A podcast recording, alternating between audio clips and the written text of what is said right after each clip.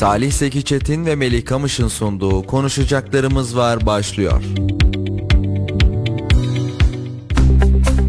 91.8 Radyo Radar'dan konuşacaklarımız var programından herkese mutlu akşamlar sevgili dinleyiciler. Haftanın ilk programıyla sizlerle birlikteyiz. Ben Melih Kamış. Ben Salih Zeki Çetin. Salih nasılsın? Teşekkür ederim Melih. Haftanın ilk yayın gününde bomba gibi bir gündemle buradayız ve ee, iyiyim yani sıkıntı yok. Sen Evet. nasılsın? Vallahi iyi olmaya çalışıyoruz. Biliyorsun hafta sonu e, resmi gazetede yayımlanan kararla benzine, motorine, LPG'ye bir zam furyası gelmişti. Ve onunla beraber de aslında bütün moral motivasyonumuz bozulmuştu. Hatta arkadaş ortamında da konuşurken şöyle bir muhabbet geçiyordu. İşte benzine, mazota gelen zam hayatımızın her yerinde gelecek zamların habercisi diye. O yüzden de aslında hafta sonundan başlayan bir gerginlik biraz da e, stres var diyebiliriz. Sen ne düşünüyorsun gelen zamlar hakkında? Vallahi Melih şöyle bir şey söyleyeyim. Hani böyle çok bizi şaşırtan olaylar ee, oluyor. Çok böyle bizi şaşırtan şeylere denk gelebiliyoruz ya. Hani bunlar için de biz bir şey kullanıyoruz. Ne diyoruz? O kadar çok şaşırdım ki bir yaşıma daha girdim. Ama e, ben şaşkınlıktan girdim. Sen de bugün bir yaş aldın. Önce senin doğum gününü kutlayarak başlayalım istersen. Nice mutlu seneler diliyoruz. E, hep birlikte inşallah. Bugün seni biraz daha yaşlı gördüm ama bunun sebebi dertler, sıkıntılar, zamlar değil doğum günün olması herhalde. Ee, inşallah ailenle birlikte nice güzel senelerin olur. Tabi bunun yanında her yaş bize yeni zamları da beraberinde getiriyor. Onu da söyleyelim. Ben aslında e, doğum günlerini çok seve, sevemeyenlerdenim. Ben de Çünkü öyle. Ya, yaşlılık hususunda her yıl biraz daha böyle yaş almaya doğru yaklaştığımız için bu olay beni geriyor böyle. Gerim gerim geriliyorum ama yine de tabii ki e, bir noktada hayatın gerçekleriyle de karşılaşmak zorunda kalıyoruz. E, bir taraftan benzine gelen işte e, vergilerle beraber 6 liralık bir zam. Bir diğer taraftan ise e, uygulanacak olan yeni zamlar gerçekten hayatımızın ortasına geldi ve bıçak kesiği gibi derin bir yara oluşturdu. E, öyle zannediyorum ki şöyle benzin motorinli araç kullananlar biraz böyle daha dikkatli artık daha az benzin harcayarak ya da daha kısa yolları tercih ederek e, süreçlerine devam edeceklerdir. Çünkü Hükümetimizin ortaya koyduğu politikalar özellikle son iki yıldır ekonomide yapılan yanlışların meyvesini bugün artık topluyoruz. Buna meyve toplamak denmez gerçi buna ceza çekmek denir ama ben biraz daha yumuşatılmış bir şekilde söyle, söylemekten yanayım.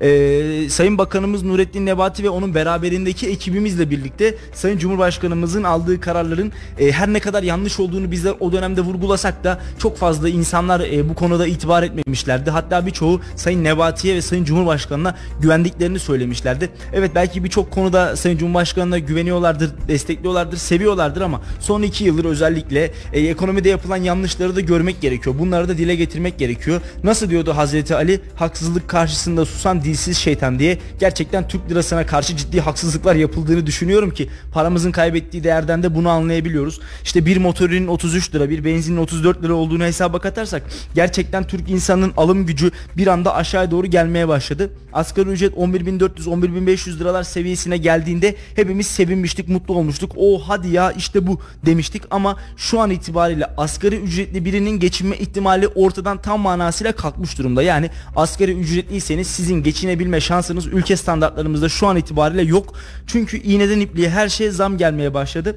Geçtiğimiz günlerde ee, şöyle ben ara ara AVM'lere gidip gezerim. İşte 400-500 lira ortalamayla satılan gömleklerin dün itibariyle AVM'ye gittiğimde 750-800 liralar bandına işte 800-900 liraya satılan ceketlerin 1000-1100-1200 liraya satıldığını tabii ki daha para arttıkça fiyat da ona bağlı olarak artıyor. İşte 3500-4000 liraya satılan ceketlerin tek ceketlerin 5600-5700 seviyeler bandına geldiğini birebir olarak şahitlik etmiş oldum ve bu durum beni ziyadesiyle üzdü. Daha asgari ücretli zamlı maaşını almadan emekçinin cebine para girmeden bir şekilde ürünlere zam gelmeye başladı ve cebimizden para hızla eksilmeye başladı. Kazanmadan kaybetmeye başladık deyim yerindeyse ve bu durumun yankılarını bu ay çok ciddi manada hissedeceğiz. Çünkü aldığımız para normal aldığımız rakam ama harcamalarımızın neredeyse %99'u zamlı fiyat kalemlerinden meydana gelen ürünler. Bunu görüyoruz.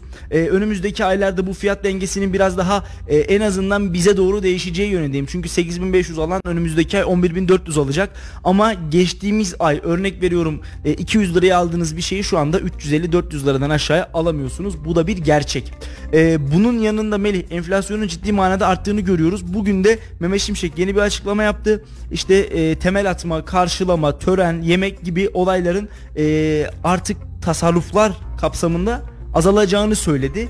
Bazı şeyler yeni aklımıza geliyor galiba. Yeni bir tekerleğin buluşuymuşçasına aslında fikirlere davranıyoruz.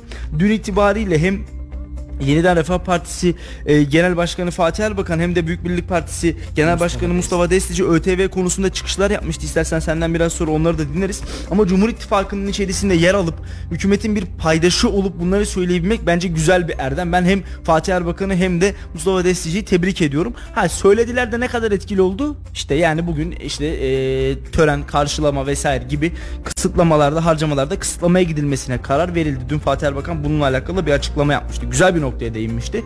Ee, yani şunu söyleyeyim Mehmet Şimşek'ten bir şeyler bekliyoruz. Evet bekliyoruz ama hani bu vergi dilimleriyle bunları yapmak için Mehmet Şimşek'i Amerika'dan getirmeye falan gerek yoktu zaten. Bunu Sayın Nebati de yapabilirdi. Sen de yapabilirdin. Ben de yapabilirdim. Bizler Mehmet Şimşek... Gaye Erkan'ı. Hafize Gaye Erkan'ı getirmeye gerek yok. Mehmet Şimşek bildiğim kadarıyla Amerika'da yaşıyor ama. Ondan dolayı bugün de bir yerde okudum. Ee, onları getirmeye gerek yok yani bu vergi arttırımlarını kim gelse yapabilirdi çok net ve rahat bir şekilde. Ee, şunu görüyoruz bizler çok umut bağladık herhalde ki Mehmet Şimşek'ten çok böyle astronomik olaylar bekliyoruz. Ee, bu bir süreç bu bir zaman umarım Mehmet Şimşek'i yıldırmayız yani bu da bir gerçek şimdi adama bir yetki verdik evet bir süreç var burada. Ee, umarım adamı yıldırmayız çünkü e, Mehmet Şimşek yarın ben gidiyorum derse ya da biz Mehmet Şimşek hadi kardeşim sen git de diyorum şu kişi geri gelsin veya şu kişi gelsin dersek o da bir anda eski ekonomi modeline dönüyoruz derse işte o zaman hapı gerçekten yuttuğumuzun resmidir diyebiliriz. Hatta gelen bu zamlara dediğin gibi hem Destici hem de Erbakan tepki gösterdi. Senin dediğinle benziyor aslında. Büyük Birlik Partisi Genel Başkanı Mustafa Destici de ÖTV zammına karşı kemer sıkarak ekonomiyi düzeltmek sıradan ekonomi, ekonomi yöneticilerinde yapabileceği bir şey dedi. Ardından Fatih Erbakan da bununla ilgili bir açıklama yaptı. İki liderin de ortak özelliği Cumhur İttifakı'nda bulunmaları aslında Salih. Fatih Erbakan'ın da açıklaması vatandaşları ezen ve kabul edilemez noktalara gelinen vergi artışlarından vazgeçilmesi gerektiğini belirtti. Kamuda te- tasarruf tedbirlerinin alınması ve adil bir vergi sistemi oluşturulması gerektiğini de ifade etmişti. Şimdi bu açıklama düne ait. Kamuda tasarrufa gidilmesi yönünde bir çağrıda bulunmuştu Fatih Erbakan. Bugün de zaten Hazine ve Maliye Bakanı Mehmet Şimşek bir açıklama yaptı. Kamuda artık tasarruf dönemine geçildiğini, sadece depremle ilgili olan kısıtlamalardan harcamalardan kısıtlama yapılmayacağını ama geri kalan karşılamadır diğer masraflarla ilgili sıkı bir yönetime geçildiği ifade edildi aslında. Bununla ilgili önümüzdeki günlerde ne olacak bilmiyoruz ama vatandaşların da işte bu ÖTV zammına gelen biz daha öncesinde 25 kuruş 30 kuruşlarla başlayan akaryakıt zamlarını son dönemlerde artık 2 lira 2,5 lira geldiğine alışmıştık. Ama Artık artık hiç 7 lira görmemiştik Melih yani, yani 7 lira. Artık 7 lira da olunca vatandaşlar ne oluyor acaba diye düşünmeye başladı. Tabii ki diğer zamlarla ilgili tahminler oluyor biliyorsun. Brent petrole gelen zamlarla ilgili, dolara gelen artışlarla ilgili. Mesela bu gece yarısından itibaren zam gelmesi bekleniyor ifadelerini kullanabiliyorduk. Ama resmi gazetede yayımlanan ÖTV zammı olduğu için gece yarısı gelen bir karar oldu bu Salih. Bir de şunu söyleyeyim Melih sana bu zam pazartesi gününden itibaren eee, uygulanacak denildi fakat aynı gün uygulamaya Uygulandı. konuldu. Yani e, sağ olsun benzinciler hiç beklemedi. Hemen herkes fiyatları gece 12'den sonra güncelledi. Çok ciddi bir tepki var. Bak onu söyleyeyim sana. Yani Yani şöyle söyleyeyim yani sen de bir işletme sahibi olsan şimdi bakıyorsun evet orada biraz daha işletmeler farklı çalışıyor ama elinde 100 liralık benzinin var. Sen bunu satacaksın vatandaşlara 100 liradan. Geri alırken 105 liradan yeniden alacaksın. Zarar edeceksin. Şimdi ticareti düşündüğü için adam hayır kurumu olarak iş yapmıyor tabi. Ve bununla ilgili de ne yapıyor? Elindeki rakamları da normal olarak zamlı fiyattan satıyor. Çünkü artık zamın gelmesi kesinleşmiş. Gelir mi gelmez mi diye bir tereddüt de yok ortada. O yüzden benzinlikçilere de çok fazla kızmıyorum aslında. Çünkü bu zam- zamı da yapan benzinlikçiler değil sonuçta Salih. ya tabii ki öyle benim benzinlikçilere söylediğim bir şey yok. Yani hani burada yanlış anlaşılmasın. Yok yok vatandaşlar yapıyor ya. Yani şöyle e, biz sonuçta artan ekmeğin faturasını fırıncıya keseriz. Artan benzinin e, faturasını akaryakıt istasyonu sahibine keseriz.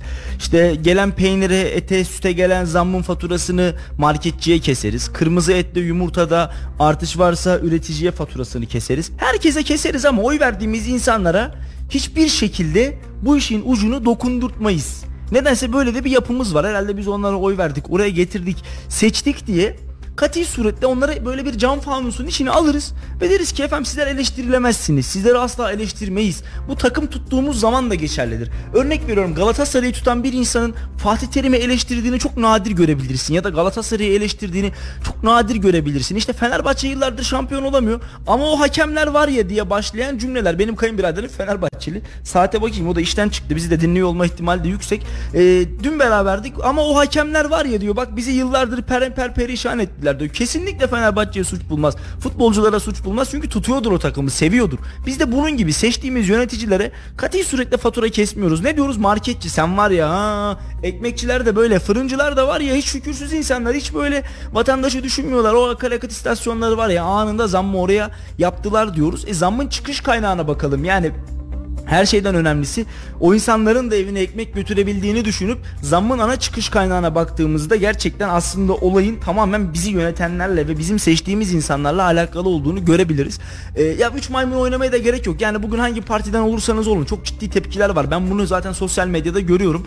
Geçtiğimiz dönemde AK Parti'ye oy vermiş, Cumhurbaşkanı'na oy vermiş, hatta oy vermenin de ötesine geçmiş, oy toplamış. Onun için çalışmış, sahada mücadele etmiş. Yeri gelmiş ekmek su taşımış, yeri gelmiş insanları arabasıyla bir yerden bir yere bırakmış. Yeri gelmiş Sayın Cumhurbaşkanı Kayseri'ye geldiğinde eline bayrağı almış, meydana inmiş ve Kayseri'nin Kayseri tarihinin en kalabalık mitinginde Sayın Cumhurbaşkanı'na destek vermiş isimlerin bizatihi olarak sosyal medyada paylaştığı ve sonra ne hikmetse birçoğunun bunları kaldırdığı paylaşımlar da var. Yani tepki gösteriyor, reaksiyon gösteriyor. E bundan doğal bir şey olamaz zaten.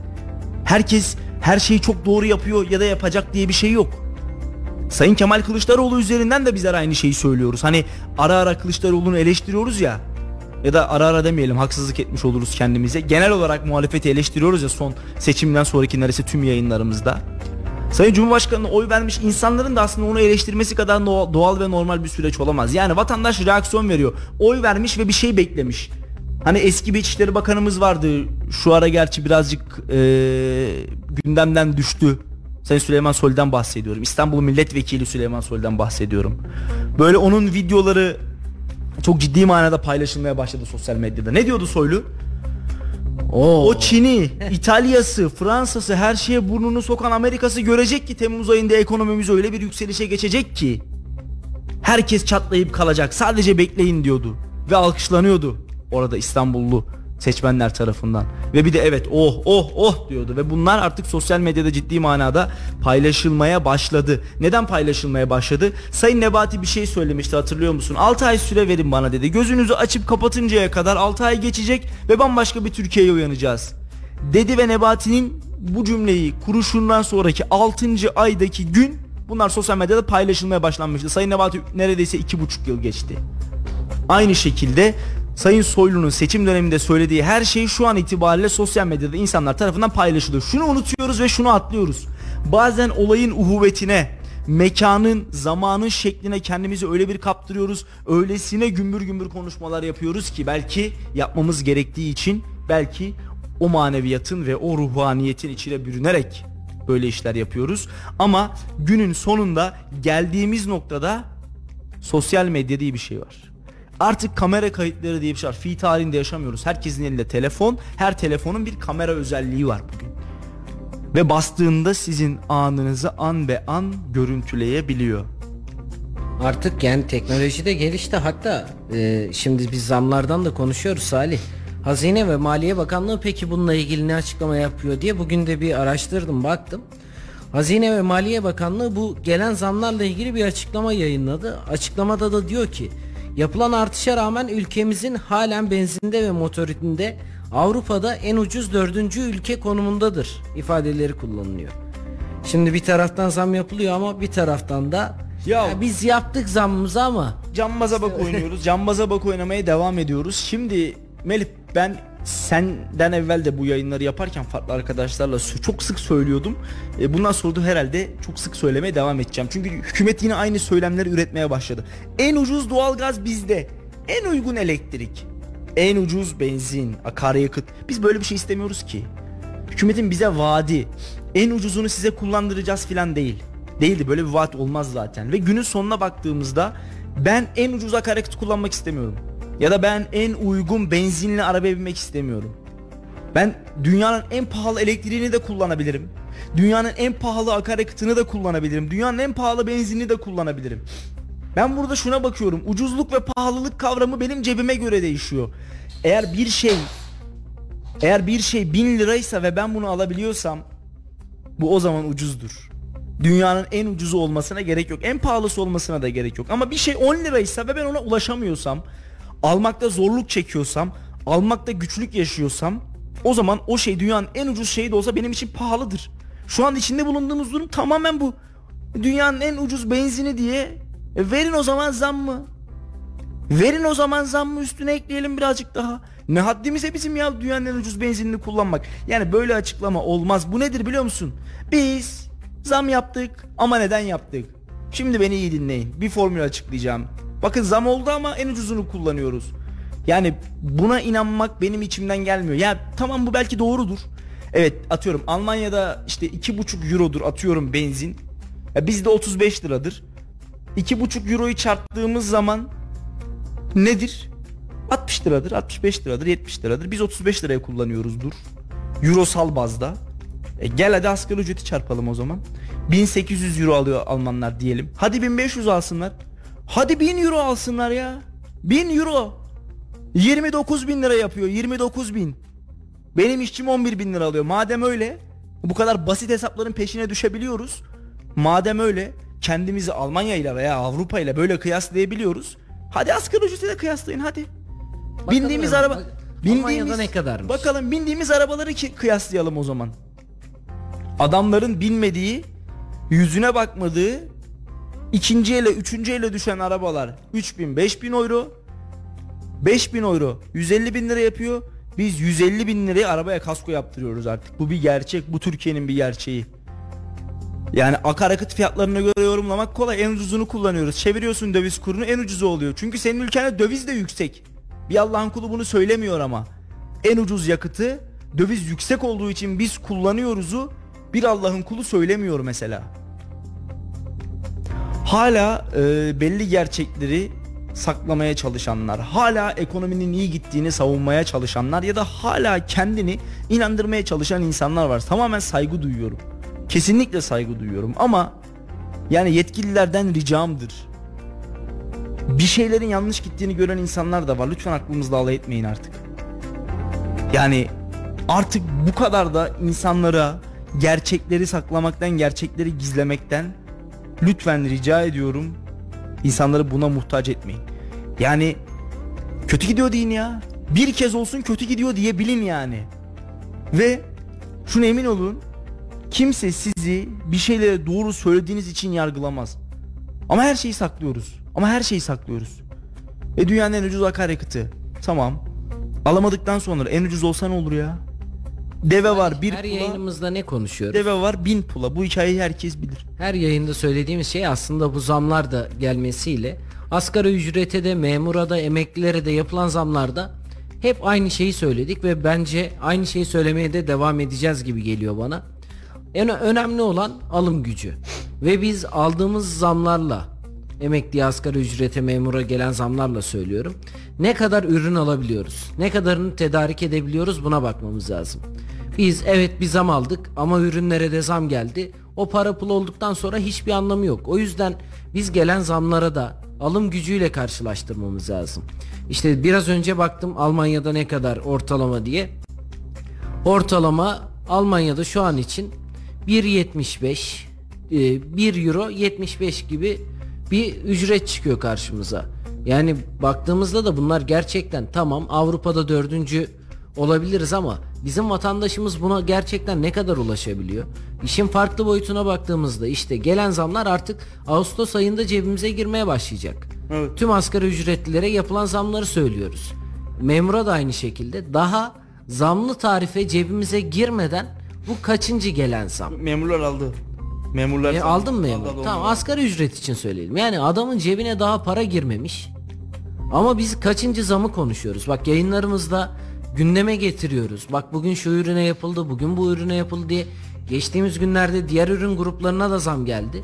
Ve artık zamları yayınlamayı bırak konuşurken bile yetişemiyoruz Salih. Buna da Zam mı gelmiş? Evet gelmiş deyip geçiyoruz. Senin söylediğin klasik bir şey var işte. Ya bir restoranta gitsek yanlış hesap gelse, fazla hesap gelse yanlış mı geldi acaba diye düşünemiyoruz. Buna da zam gelmiş diye düşünüyoruz. Melih şöyle bir gerçek var. Sen konuşuyorsun ben konuşuyorum doğru mu kardeşim? Biz konuşuyoruz. Bir şekilde basın konuşuyor. Nerede bu şehrin muhalefet milletvekilleri? Onlar tweet atıyorlar ya. Ya bugün Mahmut Arıkan tweet atmış. Güzel bir tweet hoşuma da gitti. Demiş ki zamlara sosyal medya üzerinden eleştiri yapan Cumhur İttifakı ortakları bu zamlar torba yasa ile meclisten geçerken sus pus oldular demiş. Tamam doğru söylüyor evet. Peki şunu soruyorum. Ne farkınız var? Çok mu çıkıp konuşuyorsunuz sanki? Muhalefetin milletvekilleri. Çok mu çıkıp insanlara bir şeyler anlatıyorsunuz? E ben de tweet atıyorum. Hep söylüyorum ben bunu. Sosyal medya öyle bir meret ki. Eline alan istediğini yazabiliyor. Ben de tweet atarım ya. Hem de daha ağırını yazarım. Emin ol. Hatta bizi dinleyenler bile bunu yapabilir. İlla bir şey olmasına, önünde bir e, title olmasına, bir ünvan olmasına falan gerek yok. Herkes bunu çok rahat yapabilir. Cümle kurmayı başarabilen, elinde iOS ya da Android telefonu olabilen, biraz internet paketi olabilen birkaç megabayt tweet atmak için yetiyor. Herkes bunu başarabilir. Milletvekiliyseniz, milletin vekiliyseniz ve size gerçekten bir ünvan, bir sıfat, bir nitelik bahşedildiyse ve millet dediyse ki benim hakkımı git Ankara'da büyükşehir e, Türkiye Büyük Millet Meclisi'nde savun. Bunun hakkını o zaman vereceksin. Bugüne kadar ne, ne yapılmış buna bakmak lazım. Ya ben Kayseri'deki muhalefeti gerçekten yetersiz buluyorum. Hakikaten yetersiz buluyorum. Ki iktidarın Sadece Kayseri'deki muhalefeti mi Türkiye'deki mi? E, bu Ben arada bunu sorayım. memurlar sadece %17 zam almış. Seyyanen zamı meclis yetiştirememiş. Onu da söyleyeyim. Şimdi bir memur bizi dinliyor. E, mesaj atmış. Bizim seyyanen zam yatmadı yalnızca %17'lik zam yattı diye. Cambaza bak baktık. Yani o meşhur hikayeyi hepimiz biliriz. Şimdi muhalefetin yetersizliği gerçekten eee, ciddi manada iktidarı denetlenemez hale getiriyor. Denetlenemez. Şimdi bir zalimlik ya da bir zulüm varsa bir yerde o yerde asayiş sağlanamıyorsa zalim istediğini yapar kimse bir şey diyemez. Hani burada benzetme için söylüyorum teşbihte hata olmasın lütfen. İktidar bir yanlış yapıyorsa e sen de muhalefetsen denetleyeceksin ya bu kadar basit. Çıkıp da iki tweet atmayla bu iş olmuyor olmuyor. Tweetle ülke muhalefetliği yapılmıyor. Ve Kayseri milletvekilleri üzülerek söylüyorum yani çok eleştirdik. Seçim süreci boyunca belki en çok eleştirdiğimiz isim Çetin Arık ve şu anda ilçe il siyaseti bazında bakacak olursak Çetin Arık'ı mumla arar hale geldik. Mumla arar hale geldik. Cumhuriyet Halk Partisi il başkanı seçimden sonra kaç kez değişti? Ben soruyorum ya. Ümit Hanım'dan sonra biz kaç kez il başkanı gördük Cumhuriyet Halk Partisi'nde? Facialarla, fecaatlarla dolu. Çok şükür bugün ilk kez tanıştım yeni il başkanıyla. Sonunda muhalefet koltuğuna oturup bir şeyler yapmak isteyen birini gördüm Kayseri'de. Bu beni mutlu etti. Yönetim kadrosu güçlü. 7 tane avukat var tam. Ve Cumhuriyet Halk Partisi'ndeki o küskün grubun birleştiğini gördüm. Bugün açıklamayı ilk kez bir il başkanı yapmadı. İl başkan yardımcısı yaptı Niyazi Bey. Cumhuriyet Halk Partisi'nde Ümit Hanım'la beraber ben, ondan öncesini ben hatırlamıyorum. İl başkan yardımcıları fonksiyonsuz bir vaziyetteydi. Çünkü tüm açıklamaları ya il başkanı yapar ya vekil. Aynı şekilde Adil Bey'in zaten il başkanı olduğundan kendisinin de muhtemelen haberi yoktu. Ondan sonra Zeki Bey atandı. O da atanmamış zaten. Orada farklı olaylar olmuş, bir şeyler olmuş. Tam olarak biz de kamuoyu olarak bilmiyoruz. Sonra Feyzullah Bey en son genel merkez tarafından atandı. Ve il başkan yardımcılarında fonksiyonu olduğunu bugünkü açıklamayla görmüş olduk. Ya bu kadar zammın olduğu bir ortamda vatandaş konuşuyor, basın konuşuyor, kamuoyu konuşuyor. Siyasetçi tek kelime edemiyorsa yazıklar olsun öyle siyasetçiye. Sayın Dursun Ataş neredesin? İkinci dönemin. Çıkıp bangır bangır bu zamları dile getirmen lazım. Bangır bangır dile getirmen lazım. Aşkın genç neredesin? Çıkıp da bu ülkede böyle sıkıntılar var kelimesini insanlara anlatman lazım. Neredesin? İktidar evet bu kadar zam, bu kadar sıkıntı ve ekonomide bu kadar yapılan yanlışlar, hatalar silsilesi. Muhalefet çok mu doğru ya? Muhalefet çok mu doğru? Bana dokunmayan yılan bin yıl yaşasın şiarını artık elimizden bırakıp üzerimizdeki ölü toprağını atmamız gerekiyor. Aksi takdirde ne mi olur? Bizler böyle yaşamaya devam ederiz. Ee, Mustafa Kemal Atatürk'ün okullarda okutulmasını istediği eserler arasında Beyaz Zambaklar Ülkesi'nde kitabında iktidar halk ilişkisi çok güzel anlatılıyor. Mükemmel anlatılıyor. Okuyanlar bilir okumayanlar için anlatmayayım. Onlar da okusunlar ya da internette yazsınlar özeti çıkar. İktidar halk ilişkisi çok güzel anlatılıyor. Eğer bizler halk olarak bulutları bir yağmur gibi yağdırabilirsek yöneticiler bereket ve rahmet olarak üzerimize yağar. Ama yok bizler o şimşeği çaktıramazsak gökyüzünde bulut gelir ve geçer. Gölgesinden bile faydalanamayız. Üzülerek söylüyorum. Halksak, muhalefetsek bunu başarmamız gerekiyor. Ama neredesiniz? Ben soruyorum. Aşkın Bey'e soruyorum neredesiniz? Dursun Bey'e soruyorum neredesiniz? Mahmut Bey'e soruyorum neredesiniz? Neredesiniz? Neredesiniz? İşte. Peki bugün biliyorsun Salih diğer bir gündemde ekonomiyle ilgili kamuda artık tasarruf dönemine geçildiği ile ilgili bir açıklama geldi bakanlık tarafından. İşte biraz önce de bahsettik. Deprem harcamaları haricinde bütün kaynaklarda, bütün kalemlerde bir tasarrufa gidileceğini söylediler. Sen bu kamudaki tasarrufla ilgili ne düşünüyorsun? Ee, görmek lazım Melih. Bana mı tasarruf, sana mı tasarruf, hepimize mi tasarruf görmek lazım. Yani şöyle ee, eğer birileri eğer birileri tasarruf ediyorken bir diğer taraf bu tasarrufa ayak uydurmuyorsa hmm, orada bir sıkıntı var. Bunu zamana bırakmak lazım. Doğru bir karar yani şimdiye kadar 50 kez alınması gereken bir karardı. Yalnız yine Sayın Cumhurbaşkanı'nın ya da e, AK Partili bir Cumhurbaşkanı'nın sözüydü herhalde yanlış olmasın. Yanlışsam düzeltir zaten dinleyicilerimiz. İtibar. İtibardan tasarruf olmaz. İtibardan tasarruf olmaz. Ve biz bunu aldık en tepeden en alta kadar. Yani Sayın Cumhurbaşkanı'ndan mahalle muhtarlarına kadar seçilmiş herkes aynı cümle. İtibardan tasarruf olmaz. İlçe belediye başkanlarının makam arabalarına bakıyorsunuz. İl belediye başkanlarının makam arabalarına bakıyorsunuz. Milletvekillerinin eskortlarına, diğerlerinin korumalarına, öbürlerinin verdiği yemeklere, davetlere bakıyorsunuz. Aynı kapıya çıkıyor.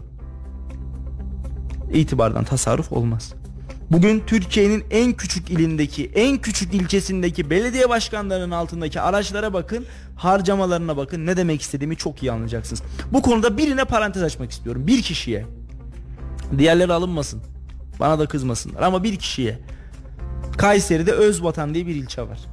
O ilçenin de bir belediye başkanı var. Halit Özdemir. Tanıyor musun? Yıllarca, yıllarca il özel idaresinde hizmet vermiş bir isim Halit Özdemir. Ve yıllardır da belediye başkanlığı yapıyor.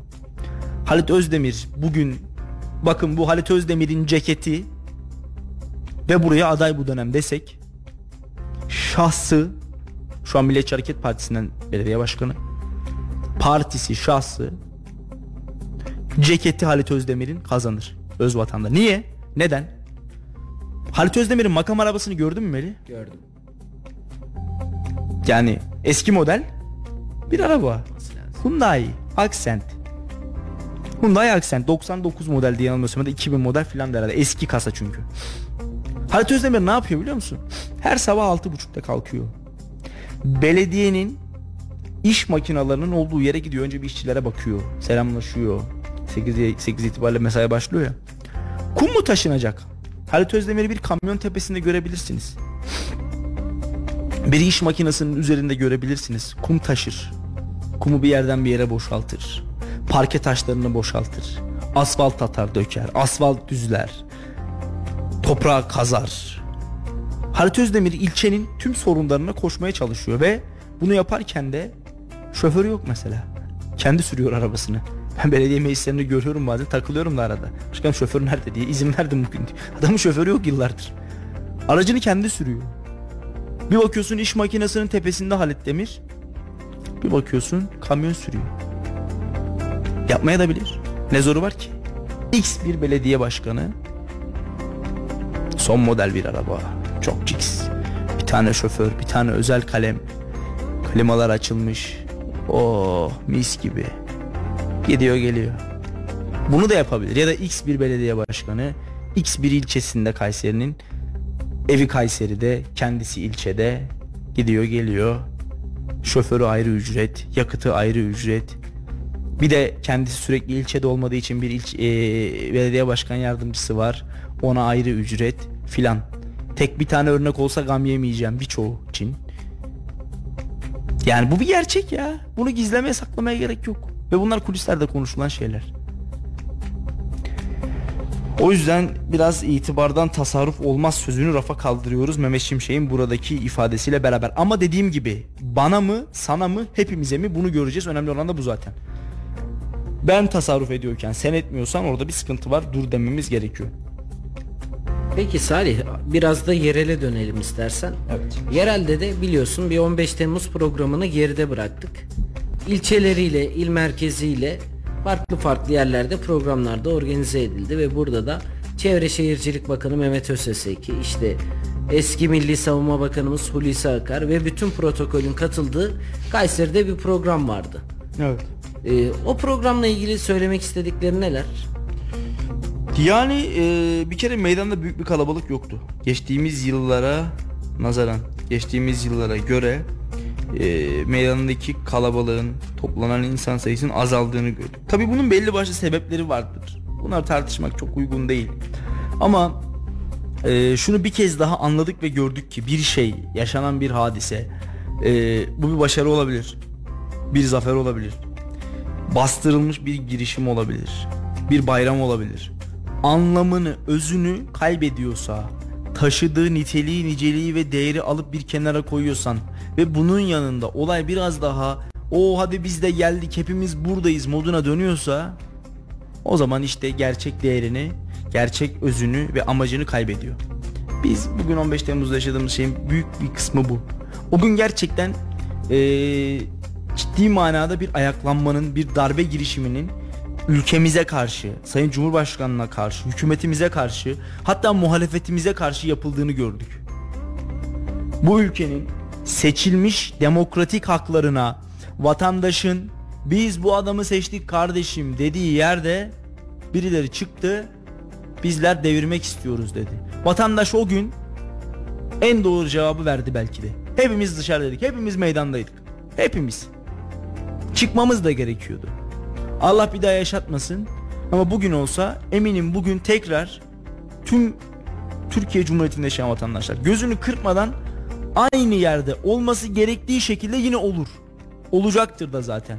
Çünkü şunu biliyoruz. Milli bağımsızlığımıza, özümüze, seçme seçilme hakkımıza, değerlerimize kim saldırdıysa ya da kim saldırıyorsa Türk milleti orada bir demir yumruk gibi durabilmiştir. Sarıkamış'ta da böyleydi, Çanakkale'de de böyleydi.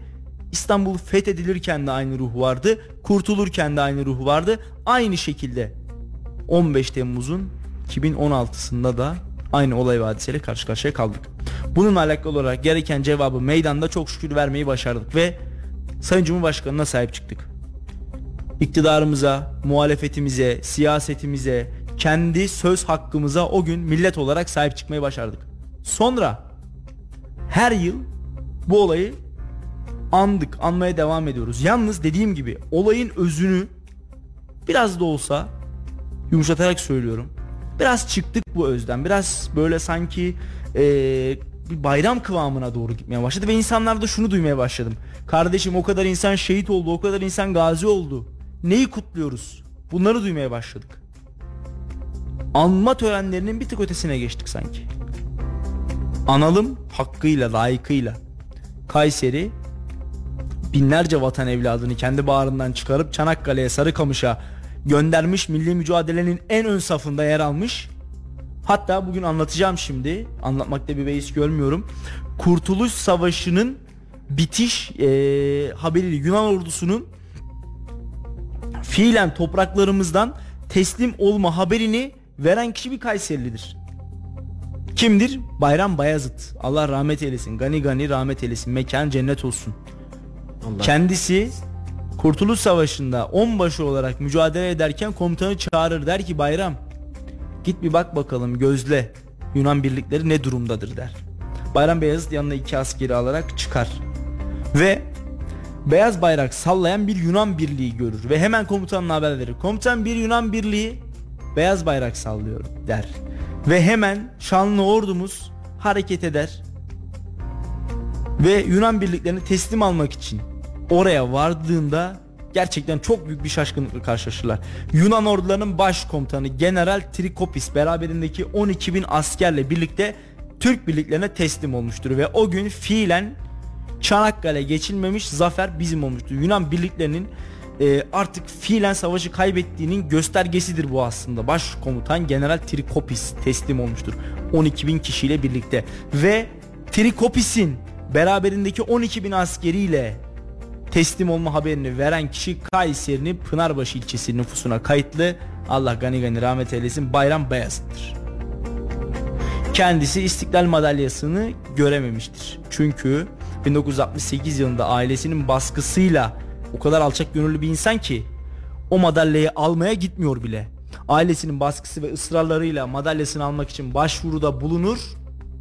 Akabinde 1971 yılında kendisine madalya ulaşmasına rağmen 1970 yılında hakkın rahmetine kavuşmuştur Bayram Beyazıt. Şimdi o madalyayı görmek isteyenler az önce bu anlattığım hikayeyi daha detaylı dinlemek ve okumak isteyenleri Milli Mücadele Müzesi'ne, Tarihi Kayseri Lisesi'ne davet etmiş olalım. Bayram Beyazıt'ın o şeref madalyası orada dimdik duruyor. Kayseri böyle bir memleket. Kayseri 15 Temmuz 2016'da da işte Bayram Bayazıt gibi binlerce vatan evladını bu vatana hizmet eden binlerce vatan evladını bağrından çıkardığı gibi iki kişiyi daha bağrından çıkarmış ve vatanın tertemiz toprağına tertemiz kanlarını dökerek şehadet şerbetini içmelerini de görmüştür. Kimdi onlar? Bir kez daha rahmetli analım. Bünyanlı Cennet Yiğit ve Yeşilhisarlı Kübra Doğanay. Biz başta kendi şehitlerimiz olmak üzere tüm şehitlerimizi 15 Temmuz 2016'da anmamız ve o tarihte her yıl anma programı düzenlememiz gerekiyor. Ama dediğim gibi vatandaşın meydana toplanmamasının yani ya da az toplanmasının yegane sebebi de işte bu anma programının biraz daha bayramlaşması sanki. Ee, duyuyoruz. Gittiğimizde bu durumdan biz de rahatsız olduk fazlasıyla Salih. Yani meydana doğru yürürken daha müzik eşliğinde işte insanların coşkuyla kutladığı evet demokrasi ve milli birlik günü tamam bu kutlanabilir mi kutlanabilir ama biz bugünü elde etmek için 250 şehit verdik. Evet. Yani ülkenin farklı yerlerinde gazilerimizi de saymıyorum. Farklı farklı yetilerini kaybedenler ve şu an engelli durumuna düşen gazilerimiz var. Evet. Şimdi tamam evet demokrasiyi kutlayalım, milli birlik günümüzü kutlayalım ama bir taraftan da acı, acıları, yaraları hala kapanmayan, hala taze olan aileler var. Bunları da görmemiz gerekiyor. Kayseri tamam bu olay İstanbul'da Ankara'da yaşandı canım Kayseri'de biz demokrasi ve milli birlik günü. Hayır. Biz 15 Temmuz şehidi olan iki tane ailemiz var. Yeşilhisar'da Kübra Doğanay, Bünyan'a gidiyoruz. Kayseri'de farklı bir yerde değil. Cennet Yiğit. Aileler hala akıllarına geldikçe yaraları kapanmamış, düzün çöküyor. E biliyorsun işte çekime gittiğimizde de 15 Temmuz yani hiç kimse yaşamasın istiyorlar ve gerçekten de Salih dün gibi kulaklarımızda, gözlerimizde hepimiz hatırlıyoruz. O yüzden de yani rahatsız olduğumuz tablo da biraz buydu. Belki de insanların da biraz daha bilinçli olması gerekiyor. Zaten panay, panayır yerine dönmüştü biliyorsun istasyon caddesinden giderken her tarafta bir satıcılar oraya insanlar Evet evet gelecek. mısırlar, çekirdekler, bayrak satanlar e, bunun yanında belediyelerin açtığı standlar filan e, ya özünü biraz kaybediyoruz maalesef her şeyin özünü kaybettiğimiz gibi bunun da özünü biraz kaybediyoruz ama umarım önümüzdeki 15 Temmuzlarda ruha ve anma törenlerine daha uygun zamanlar geçirebiliriz. Sadece Kayseri'de değil Türkiye'nin dört bir yanında aynı hassasiyeti yakalayabiliriz diyoruz. Hafta sonu nasıl? Bugün bir Zincidere'ye gittiniz aslında. Zincidere'de de açıklama Zincidere'de, vardı. evet Zincidere'de güzel bir tesis yapıldı. Zincidere Mesire alanı. Cumhuriyetimizin 100. yılına binaen de cu- e, 100. yıl Zincidere Mesire alanı dendi adına. Hakikaten güzel. E, nezip bir ortamda ailenizle piknik yapabileceğiniz, bir suyun kenarında hava alabileceğiniz güzel bir yer. Oradaydık. E, belediye Başkanı Mustafa Yalçın'ın misafiri olduk. Açılış programı seçime denk gelmesi hasebiyle dedi. Çok fazla bir şey yapamamıştık. Öyle en azından bir tanıtmış olalım dedi. Güzel bir tanıtım yaptı. E, herkesi oraya davet edelim. Bunun yanında orada toplam e, 57 tane mangal var. Oraya gittiğiniz zaman mangal götürmenize gerek yok. Doğal gazlı mangallar var. Belediye personeli o mangalları yakıyor. Etinizi pişirebiliyorsunuz. Ama hemen olay yolun karşı tarafında bir alan var. Orası devlet hazine alanıymış. Haseki Bakan'a seçim öncesi söylemiş e, Yalçın Bakan. O da seçimden sonra ilgilenelim demiş. Şimdi Çevre Şehircilik Bakanı olması hasebiyle de e, orada da yeni bir çalışma yapılıyor ve bu çalışma neticesinde de sayısı arttırılacak çünkü çok yoğun bir ilgiyle karşılaşıyor vatandaşlar tarafından. Böyle yerlere ihtiyaç var. Ee, bunun yanında hafta sonu Tabii Spor AŞ'nin sarımsaklı kampı başladı bu hafta sonu. Ee, güzel gerçekten yine keyifli dolu dolu bir etkinlikle geçmişler. Biz de önümüzdeki hafta orada olacağız Gezici Radar'ın yeni bölümünde. Ee, yoğunluk bizi bekliyor. Böyle hafta sonu keyifli geçti. Bizim için de güzeldi, yorucuydu. Ben bir Avanos'a gittim geldim. Şöyle bir de Kapadokya havası alayım dedim. Kayseri yetmedi. Ee, tabii yola çıktığımda benzin fiyatlarından ben pazartesi uygulanacak diye düşündüm. Avanos'a doğru yola çıktım. Sonra yol kenarındaki benzinliğe bir baktım. Aa bir de ne göreyim. Hiç beklememişler. Bugünden zammı yapmışlar. Ee, o da tabii giderken artık yapacak da bir şey yok. Daha az gaza basarak, daha az benzin tüketerek ulaşmaya çalıştım. Salih programı noktalamadan önce ufak bir detaya da yer vermek istiyorum. Önemli detay çünkü gururlandık. Dün ge- gece yarısı bir buçukta başlayan Filenin Sultanları'nın maçı vardı. Evet. Çin'le Milletler Ligi şampiyonluk maçını oynadı. Ve Filenin Sultanları Çin'i 3-1 yenerek tarihe adımızı altın harflerle yazdırdı gerçekten. Ve gece saati olmasına rağmen de ülkenin e, büyük bir bütünlüğü voleybol maçında izlemiş oldu. Bizler de buradan kendilerini kutlayalım. Nice başarı dolu günlere diyelim. Çünkü Filenin Sultanları gerçekten dünyada yaptıkları her maçta o kadar çok göğsümüzü kabartıyorlar ki yer vermemek elde değil. Tabii şöyle Melih, e, filenin sultanları, potanın perileri, 12 dev adam bizi yıllar boyu gururlandırmaya devam ediyorlar. Ellerine emeklerine sağlık. Filenin sultanları zaten son yıllarda Türkiye'de voleybolun gelişimine şahitlik ediyoruz. Özellikle Fenerbahçe, Vakıfbank, Eczacıbaşı gibi takımlarımızın dünya çapında ciddi başarılar elde ettiğini biliyoruz. Milli takımımız da buna bir yenisini ekledi. Ee, bizi memnun etti, mutlu etti, gururlandırdı. Gerçekten yüreğimizi ve göğsümüzü kabarttı. Ee, nice başarılara zaten şu an dünya sıralamasına da birinciliğe oturdu milli takımımız. Kadınlar voleybolda e, dünyanın bir numarası şu anda bizim e, filenin sultanları öyle söyleyelim. Yolları açık olsun. Ellerine emeklerine sağlık. Umarım nice zaferlerle bizleri gururlandırmaya, yüreklendirmeye devam ederler diyelim. Sana da teşekkür ediyorum. Evet bize ayrılan sürenin bugünlükte sonuna geldik. İnşallah yarın zamları konuşmadığımız bir gün mikrofonlarımızın başında oluruz. Salih ağzına yüreğine sağlık. Bizi dinlediğiniz için, bize vakit ayırdığınız için her birinize ayrı ayrı teşekkür ediyoruz. Yeni yayınlarda görüşmek dileğiyle. Hoş kalın, hoşça kalın. Salih Seki Çetin ve Melih Kamış'ın sunduğu konuşacaklarımız var sona erdi.